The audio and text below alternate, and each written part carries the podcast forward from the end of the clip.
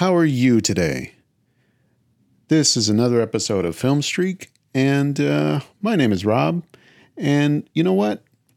Um, some changes are happening here at Film Streak, and that's okay. That's a good thing. But if you're new to this, maybe you've just found this, what we do here, or what I do here, is uh, I watch a new movie. I watch several new movies. I've already watched a lot of movies, but you know, there's a point where uh, I get tired of watching the same stuff. As much as I have a list, a, a collection of my favorites and the all time movies that I, I watch no matter what, there are thousands of movies that I've never seen before.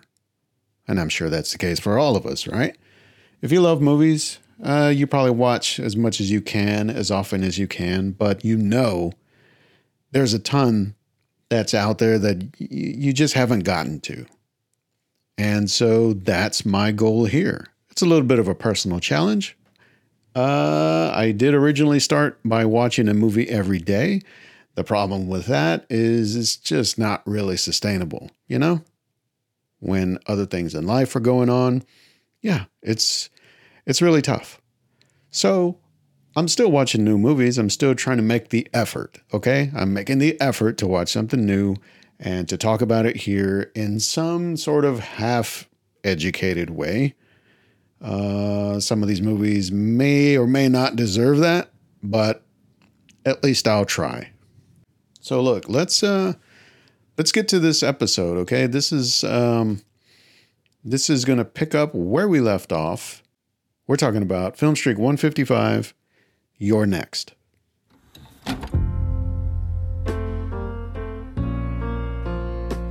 I just want you all to know how much it means to us that you're all here. Thanks to mom and dad. Beautiful. Just a perfect day Dear Heavenly Father, we thank thee for thy food and help us to do our part with kind words and loving deeds. Amen. It gets dark, we go home.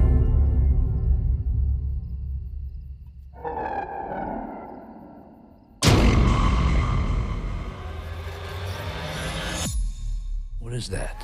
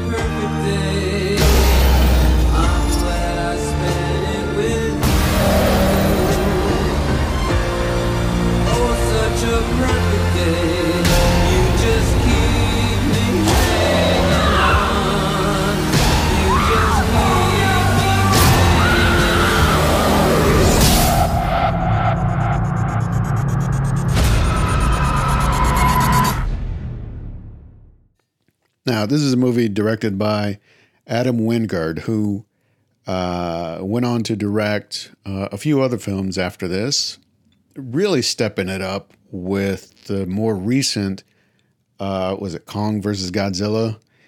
Um, you know, the kind of entry into the uh, whatever the monster verse is or whatever it's called now. But that is like exponentially like supersized compared to this. And yet here I feel like this is at least a look, an early look at a filmmaker who's uh, destined to go on to bigger things, but their unique kind of take on a genre and on some of the conventions of that genre. And uh, I don't know. I, I I thought it was pretty interesting. You know, it's very small. It's clearly a low budget production. That's okay. But it's uh, another what seems like another entry into the line of films about a family or a group of people kind of trapped in a house being stalked by some mysterious killers. And you know there it seemed like there was like a wave of this like around this time you know around 2010 era. There was like uh, the strangers there was the purge there was um oh I fe- I feel like there were a couple others and I I can't, I can't think of them right at this moment. But the point is this film it introduces us to a cast of characters right? It, it, it starts with this couple the young couple that is going to see the parents of the young man in the couple and it's their anniversary so he's going he's bringing his girlfriend. All the siblings are coming with their spouses and and whatever. And uh it starts in a in a little bit of a mundane fashion. You, you just kind of getting to know these people, and some of them kind of seem a little odd. Some of them seem kind of uh, they seem like jerks, but you're not really sure where everything is going. There's clearly some tension. There's a lot of subtext you're supposed to, I think, read into it, which is cool. That's fine. Give it some depth. I'm all for it. When the first person dies, though, it immediately changes the tone and changes the energy of the film in a pretty big way. You know, there are a cast of characters and it's all based around this family. And you assume, or maybe you kind of expect, that someone in the family is going to be the one to take control of the situation and really uh, save the day or become the hero or step up or whatever you want to call it. And there are some characters that are sort of positioned that way. Like you, you're, I think, supposed to just naturally lean to, oh, this is going to be the person that's going to like take charge. And yet, as it plays out, it's the girlfriend of the son, you know, who were introduced at first. Um, you know, her name is Erin. She played by Sharni Vinson, who does a really good job of turning this whole film on her performance of being kind of the just you know uh, a little bit of a quiet little just a very kind of um, accommodating girlfriend but then turns into the take charge kick ass you know i'm gonna i'm gonna get these guys i'm gonna save everybody. Uh, th- that role she inhabits that role in a way that uh, I, I think you know you don't necessarily see coming and even to the point where some of the characters who were introduced as you know part of the family that they start to become the suspects. They they seem sketchy. They seem like they might be in on this somehow. They might know what's going on. Well when some things get revealed it turns out her boyfriend is the one that put the whole thing together plotted out like we're going to kill the family kill the parents and I'm going to inherit all the money and whatever. Uh, you know, it really um, it goes against a lot of I think the the expectations and when she even makes it her mission to take all these people out. It really works in a in a really kind of a satisfying way. I just think it's played uh, just enough uh, where you kind of see where things are going and yet when it happens, it it feels satisfying. It feels it just feels comforting to see like someone really work the problem and make it out of this alive. So, uh, you know, in that respect, that's a recommendation for me at least. So check that one out when you have some time. All right, so let's keep this moving here. This next film I want to talk about it's a film that I had a, a, actually kind of a special screening of. So I work with the film festival here in Houston, Texas, where I am, and it's the Houston Latino Film Festival. Good guys, a good crew, a good team there. They really have an eye for quality work. They try to hold a standard of the types of films and, and the projects that they showcase. And so normally their film festival runs through uh, sometime in late March or April, earlier in the year. But also, they do some special screenings, a special event around Dia de los Muertos, And that is, for those don't know, maybe it's right around Halloween time. So it, it actually is like a few days or a couple days after Halloween. Well, so I went to a special screening of this next film, and I'll tell you, it was a it was a nice surprise. It was a nice little find. This is Film Streak 156, My Dead Dad. Your dad passed yesterday. How'd he die? Lung cancer.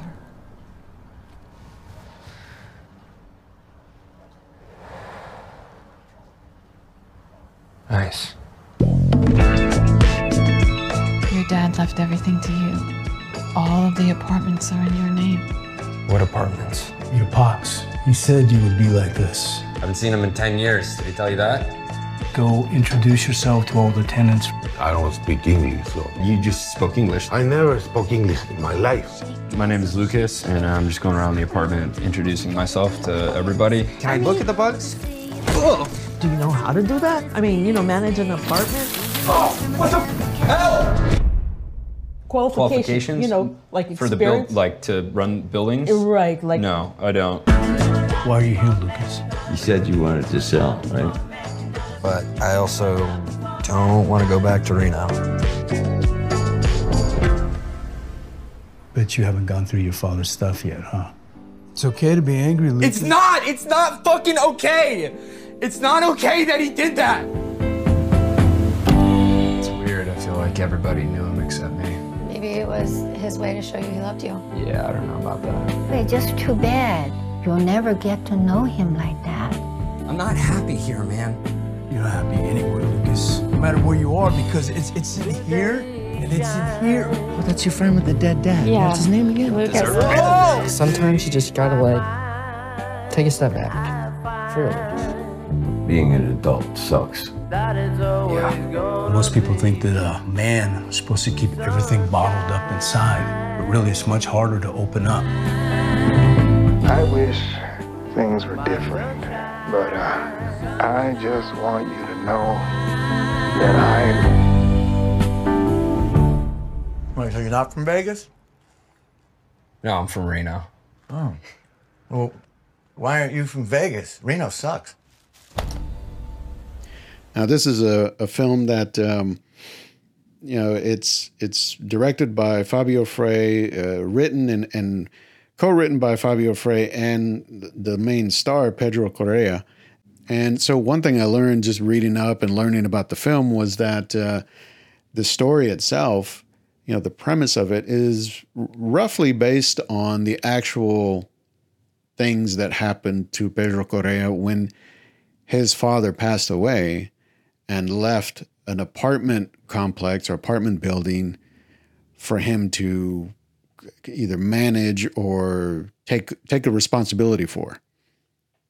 And so this film itself, it, it at least approaches it where this is a young man who lives in, I think it's Reno, and he has to move back to California to investigate and find out what exactly is going on with this apartment complex because his father passed away and left it to him.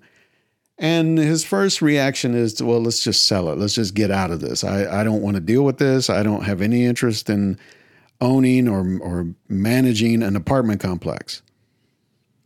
But as he kind of looks into the matter, he deals with, uh, I, oh, I guess is like the superintendent is Raymond Cruz, who really dials in a, a calm and and actually kind of warm role here.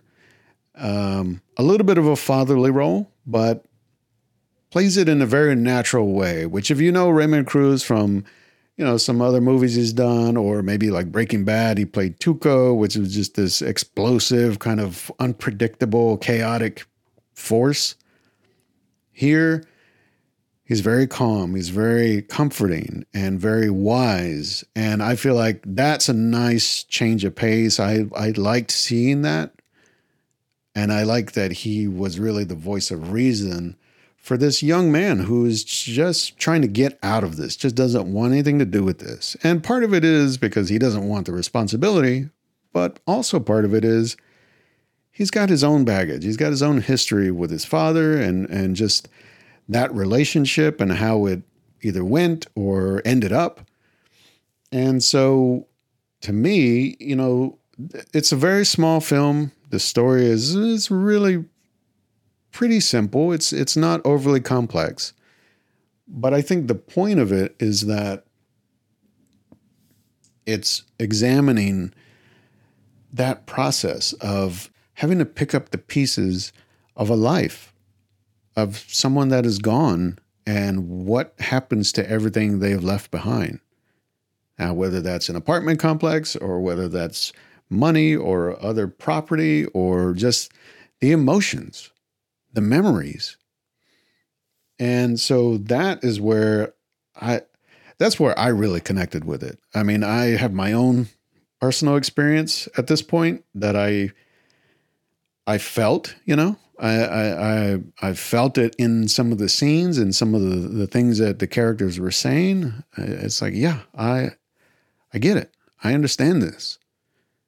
And, you know, in the past, in just a year ago or so, I wouldn't have necessarily understood it the same way. I wouldn't have felt it, put it that way.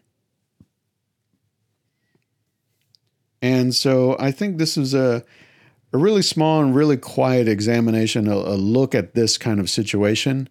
And, um, you know, I, I commend everybody who's behind this. All the performances, all the, the, the writing was very smart and very natural. I mean, it, it dabbles a little bit in some comedic territory. Uh, it, it dabbles in a little bit of romantic territory, but it really is more of a story about someone just you know dealing with with grief and dealing with loss and and maybe even regret over things that should have been said, should have been done, or missed opportunities.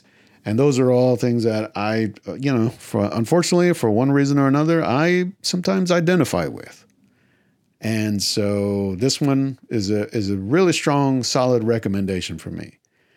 And in terms of where you can see this film, so I saw this at a festival or I saw this at a screening, but I also learned that this is available, at least at the moment as I'm recording this, it's available on HBO Max, which is, you know, if you have that service, it's an easy way to check this film out. And that's the thing I like about that is, you know, you go to some film festivals or, you know, special events like that, and you may see films that you never get to see anywhere else and you never find them.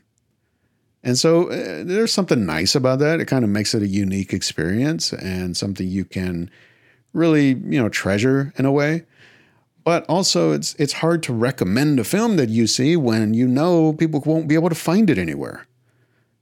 And so this is a nice uh, this is a nice opportunity to do that and say, hey, this is film I enjoyed, so here's a way you can see it. So it's not necessarily a plug for HBO Max, but you know, hey, if you got it, it's there. Okay. All right, so let's uh, let's keep this one moving. We're going to go to Film Streak 157, Beast. Hey, look out the window. Welcome to my party, guys. Thank you so much for having us. This is my chance to reconnect with the girls. I can see all Did mom shoot some of these? This little bump right here, that's you. I still miss her every day.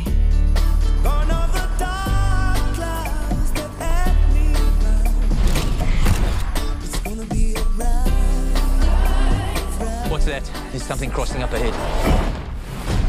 Keep the girls in the car. Stay in the car, okay? Just stay in the car. What happened? Diabolo? Okay, what's he saying? Diabolo means devil. I've never seen anything like this. Multiple attacks without eating its prey. Lions don't do that. At least no lion I've ever seen. Go back to the calls. Dad, Dad, please!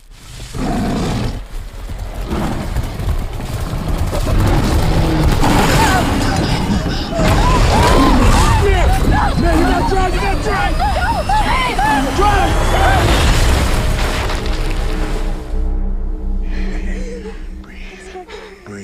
slow down.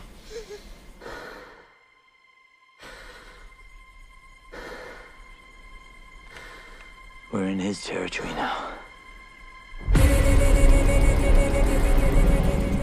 It's the law of the jungle. It's the only law that matters.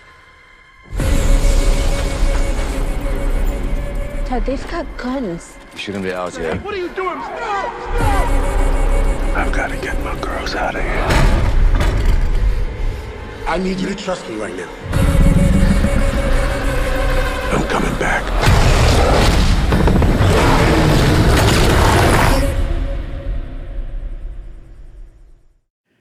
Okay, so this film is uh it's interesting in terms of the I guess the premise and the story. Like I really thought, you know, you look at the trailer or some of the early marketing for it, it just really seemed to focus on, you know, by all initial appearances, it seems like it's Idris Elba and his daughters trapped in a truck with a lion that's trying to get at them inside the truck, right?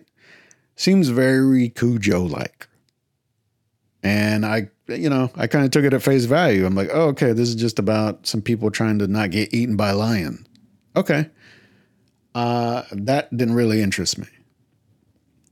But as I looked a little more about what the film is actually about and talked to some people about it who had seen it, turns out it's actually a lot more than that, you know?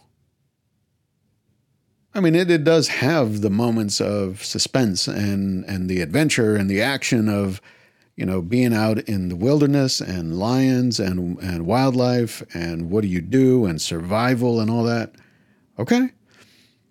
But it's got some layers to it. It's, it's a little bit different. It's not just about that. It's also about a, a father trying to connect with his daughters or reconnect with his daughters after they've lost, well, he's lost his wife, the daughters lost their mother. And so they're all dealing with you know, speaking of dealing with loss and and how do you cope, this is showing a, a family who's kind of in disarray. You know, we're not all on the same page, and so how do we get back on the same page? And now we got a lion chasing us, so we we really got to get this together. So I like that it at least introduced a different layer to it. You know, a thematic element that is not just about wildlife and you know beasts gone awry okay the other thing to it is it's a little bit of a kind of a social commentary or, or what have you about you know the effect of poaching and exploiting the wilderness and nature and animals and and all of that and that's important yes um, it does take a back seat to everything else, really. I mean, it's only introduced at the very beginning and then I guess a little bit towards the end, or, you know, as the film kind of wraps up. It's like, oh, here's why this is happening. Outside of that, it's all about the the kind of immediate threat and the immediate survival of the main characters. So I'll just say that that in itself, it plays, you know, there's plenty of room for suspense and thrills and, and some action in there. You know, I, I think um, the the one thing that caught my attention that I don't I don't think it was intended to catch my attention this way, but it did, is that there's actually a lot of use of oners. You know, the the long unbroken take where the camera just kind of consistently moves throughout a scene, you know, doesn't cut anywhere, stays on the characters, moves around the location, all that stuff, right? Like I uh, noticed at least two of these scenes or sequences. And there there might have been a third, but I you know, I noticed it only because I wondered why. I wondered why it was doing this, why the filmmakers chose to use this technique to tell this part of the story. And uh, I didn't really find it all that effective. You know, it started to feel like a gimmick. And so in that case, I, I feel like it weakens the the impact. And that's not to say it, it isn't impressive because there's choreography, there's a technical craftsmanship you got to have to be able to pull that off and pull it off repeatedly and yet uh, I didn't really understand the point of it, you know, other than to just say, "Hey, look at what we're doing." But really, it's not supposed to do that, right? It's supposed to be immersive. You're not supposed to notice it, I feel like. So that was a little uh, it was a little odd, you know. It's not really a knock against the film. It just stands out and maybe not in the right way. But I'll say this, I mean, I at least thought it was a, a fair attempt to try and make something new, a little bit of a, a different type of story, survival in the wilderness against animals and nature, and uh, just layer in some other thematic elements. It's fine. Recommended only in the sense that if you like Idris Elba, this might be a good movie to check out.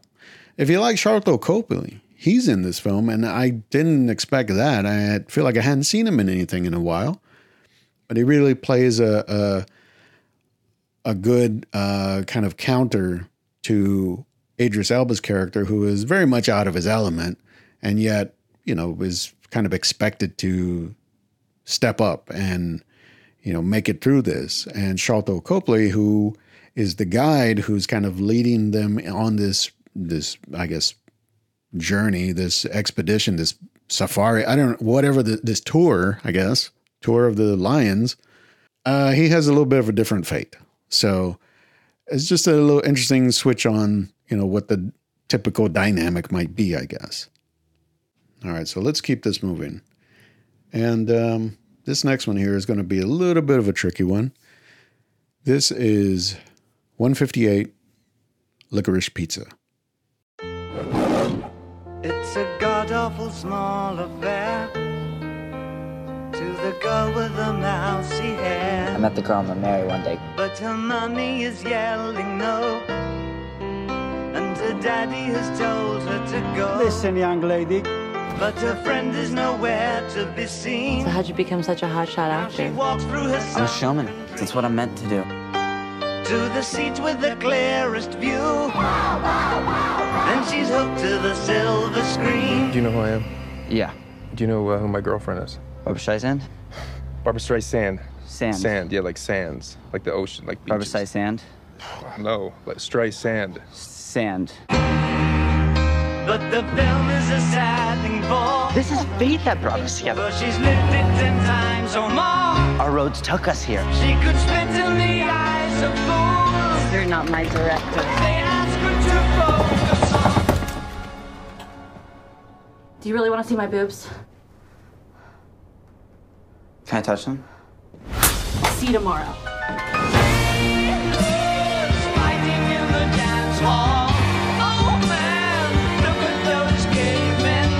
It's weird I hang out with Gary and his friends all the time. I think it's weird that I hang out with Gary and his 15 year old friends all the time.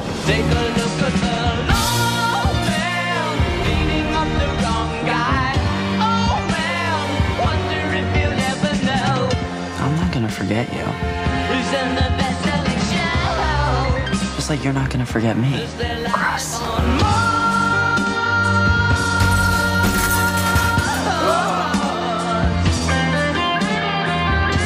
Rosa!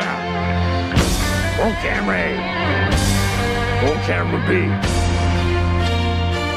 Parking! Action! On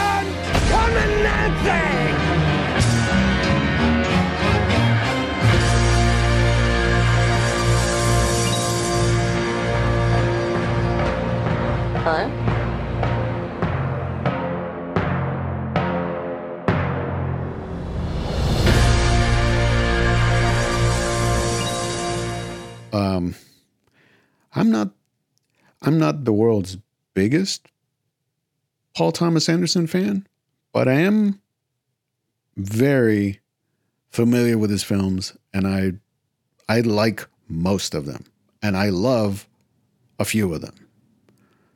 So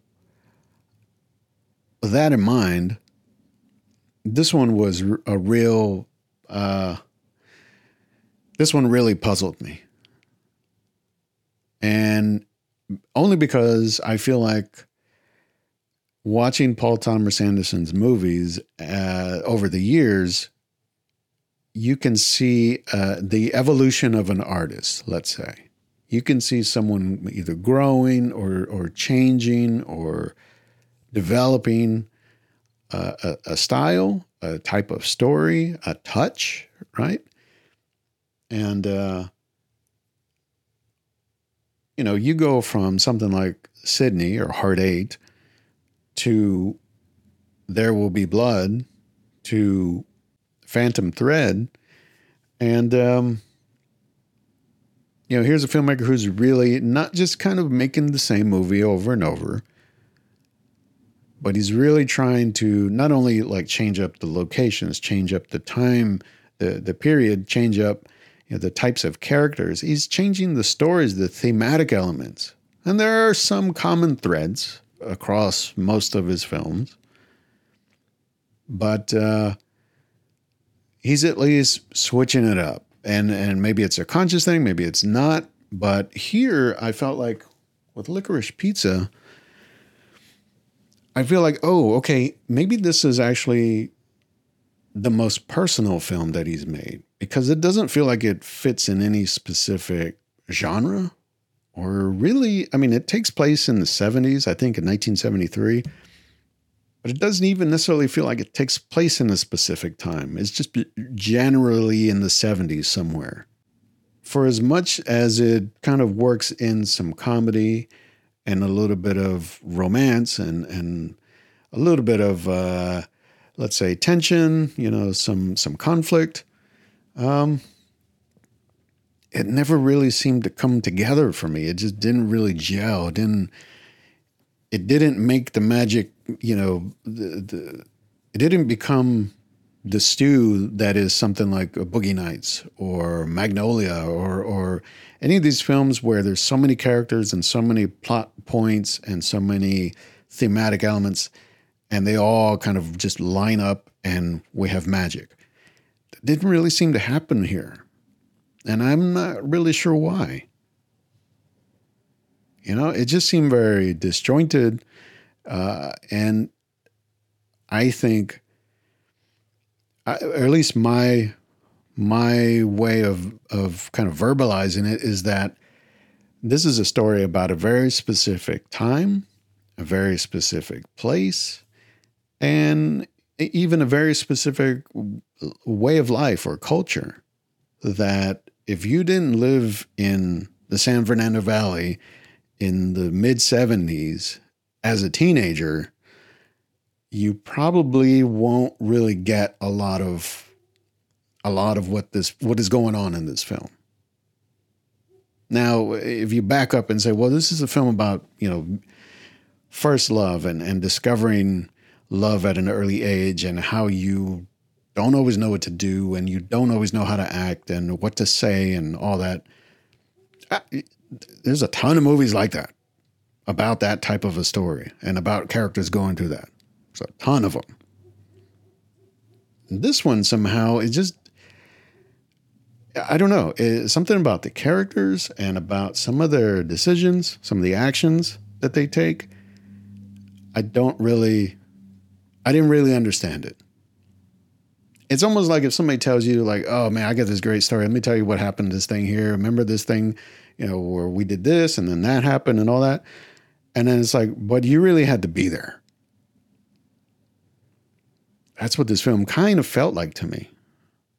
It's like you can tell me all this stuff happened. You could even show it to me, but it's not the same as like if I were there and actually had a memory of it. You know, I, that's what I mean. It's just a little fuzzy trying to figure out how to how to describe why this didn't work for me. Um, I just it's just hard to kind of relate to the experience, I guess. And I feel like this is a film that is begging you, pleading with you to understand not just the time and the setting and the location and the, the music and all that. It's begging for you to understand what the characters are feeling. And I I kind of understand, but I, I don't know. Something just doesn't connect for me. So with that in mind, like this just it doesn't really even make it on the scale of Paul Thomas Anderson films. You know, it, it really, I don't know. Some of them I'm I'm good with. I could see them once or twice and I'm good. Some of them I watch them like every year. You know, Boogie Nights for me, that's that's top 10, maybe top 20. It's way up there. Um There Will Be Blood, same thing. You know, some of the others, you know, I'll, I'll watch them here and there, or I'll watch parts, or I have g- great scenes that I like to watch in those. But this one, uh, I don't know. I don't. I don't know where this even fits on the scale. I mean, but you know, then again, it's it may be one of those that I, I might have to watch it again someday, maybe with a different set of eyes, or just a little bit of a different mood or, or energy in the room or whatever, you know. And sometimes that's the magic. That's the magic of film is you see things you didn't see before. But this, just on the first watch, it's not really working for me. So, you know, I I gotta say pass. Now, if you're just a completist and you love all of Paul Thomas Anderson movies and you got to watch them all, go for it. Go check it out. You might actually like this. This might totally, you know, be your jam. But uh, didn't really do it for me. So, with that said, let's let's move on to the next one. This is going to be 159 Bullet Train. Deer Creek International Business Solutions, how can I help you? I am ready. Well, that's great, Ladybug. Ladybug. Your new operational name? Oh, I see what you're doing. Ladybug's supposed to be lucky. Ha! You don't have bad luck. Really? My bad luck is biblical. I'm not even trying to kill people and someone dies. Remember the suicidal bellboy? You drove him to the hospital. Hang in there, buddy! And he didn't die. Okay, the wedding. Tequila? Johannesburg. It's time for some change. You wanted simple for your first job back. Doesn't get simpler. We need to find the person who took that case. That's too easy. Shit. What? Remember those two wackos from the Bolivia job? The twins? Yeah, not so sure they're twins. Get off the train.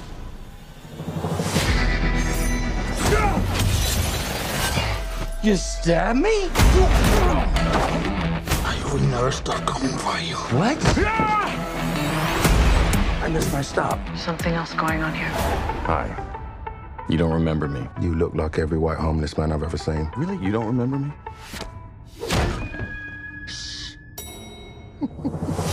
Oh, Eat a bag of dicks, lady. I'm sorry. I'm sorry. I'm I'm working on it. Get off at the next stop. Sounds so easy when you say it. One little prick from this, you know what happens? Yes. Your blood congeals, clogging your veins. I said yes! Uh. Shit balls. You're going to want to hear the whole story. What's waiting for us in Kyoto? The White Death with his army of assassins. There's this soulless psychotic leader with the largest criminal organization on the planet shoved right inside a I don't see the White Death letting any of us off this train. We need to come up with a plan. I'm gonna hurt people. What's happening to your face? Maybe there was a little head trauma? Maybe. I, I gotta get off this train. Sorry, buddy. Kill it.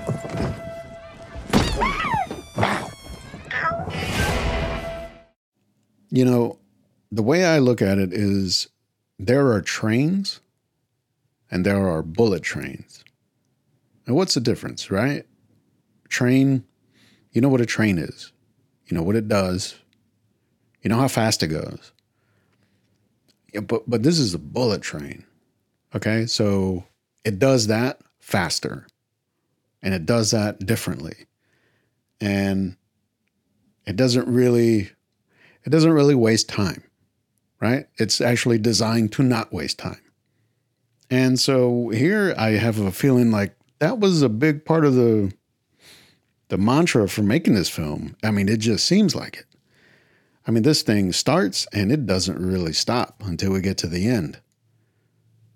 And I I'm all for that. I'm all for let's let's put some energy in this thing. If this is an action movie, let's put some energy in it. But you know, it it could have used just a little bit of a pause every once in a while. Like let's let me catch up with you. Let me have a moment to breathe. And uh, and we'll- we'll enjoy some more. Just give me a second. But uh, I, I mean, I'll at least give it this. It has a very, it has a very kind of specific combination, a, a blend of comedy and action and suspense that uh, I feel like other films try to do, and they just never really land it. And um, you know, the the most immediate example that comes to mind is someone like a Michael Bay who makes films that are amazing to look at and have some of the most insane action you might see, and yet never seems to really land it with the comedy, with the sense of humor. It's sometimes a little too crude and a little too adolescent. And here it's like it's got all of those elements, and everything really seems to be dialed in just enough to where it works.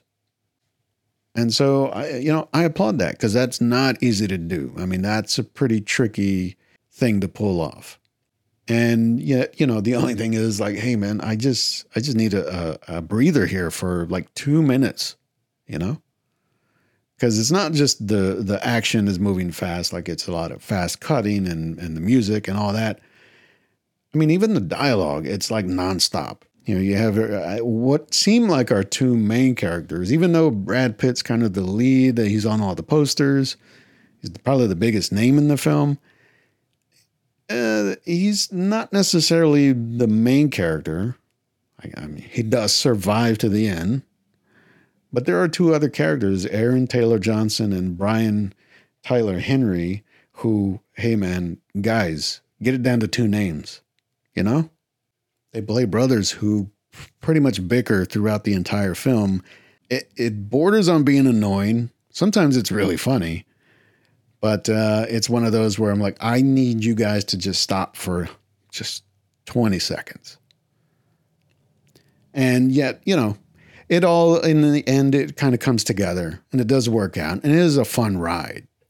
And it is really I mean, with the action and even some of the special effects, it gets over the top a little bit, but is inventive. You know, it has nothing to say that they didn't put effort in. And, you know, with a cast like this, it's a huge cast. It's just stacked. I mean, it's got Brad Pitt and the other two, three named guys, but it's also got, you know, Sandra Bullock's in this. Channing Tatum has a cameo. And I wonder, like, maybe this was some kind of a trade deal for The Lost City? Maybe? But you know, people. Look, Michael Shannon is in this, and it's not really advertised, so that's kind of a nice surprise. You don't see him in any of the posters or anything. Um, someone who I always enjoy watching, just because he brings a certain kind of weight to anything he's in, is Hiroyuki Sanada. There's plenty of people to watch in this movie, and yet you know everybody goes 100. percent It is a bloody nonstop, violent affair. So that's a recommendation from me. It's at least a fun watch, and it's one of those that it, it kind of reminded me a little bit of the Ocean's movies, where if you watch it, you just kind of just there's a vibe to it, and it's you feel like you can just see that everybody had fun making this movie, regardless of how it would have turned out there's just something it's like something behind the eyes or something in in the i don't know body language it just seems like everybody looks like they're having fun doing this. And that's always interesting to watch. It, it just makes it that much more fun that much more enjoyable. So that's a recommendation from me. Check that one out if you like. That's bullet train.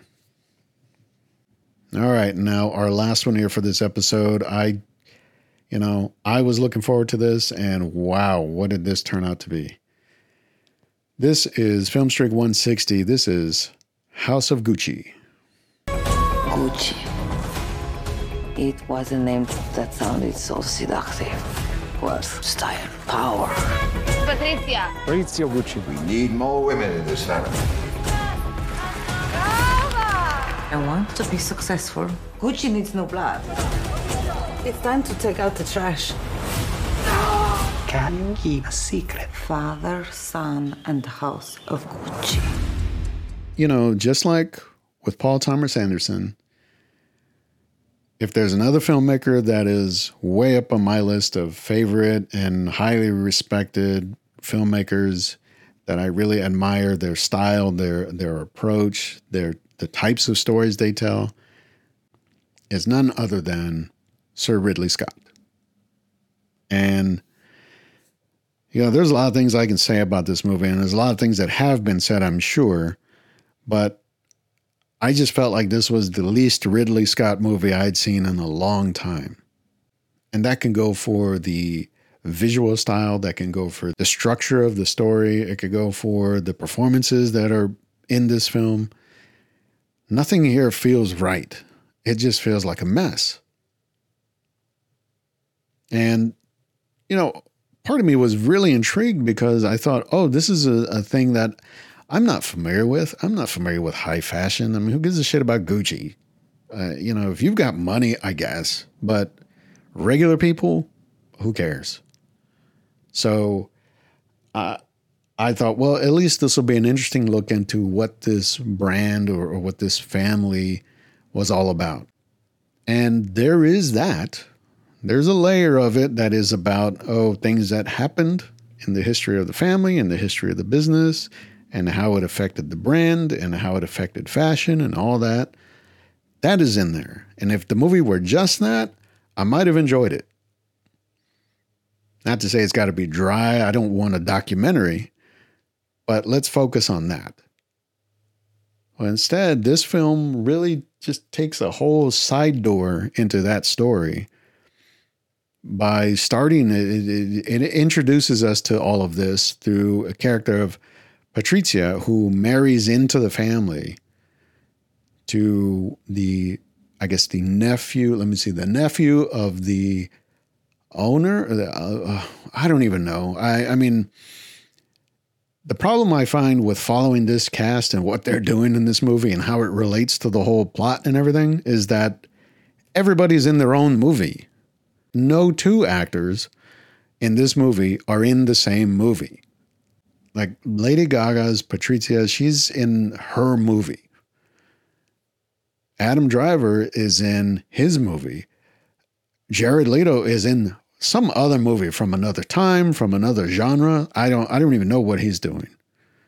I think the only one that really kind of plays this movie like right down the line of what it probably should have been, what it should have come out as, is probably Al Pacino.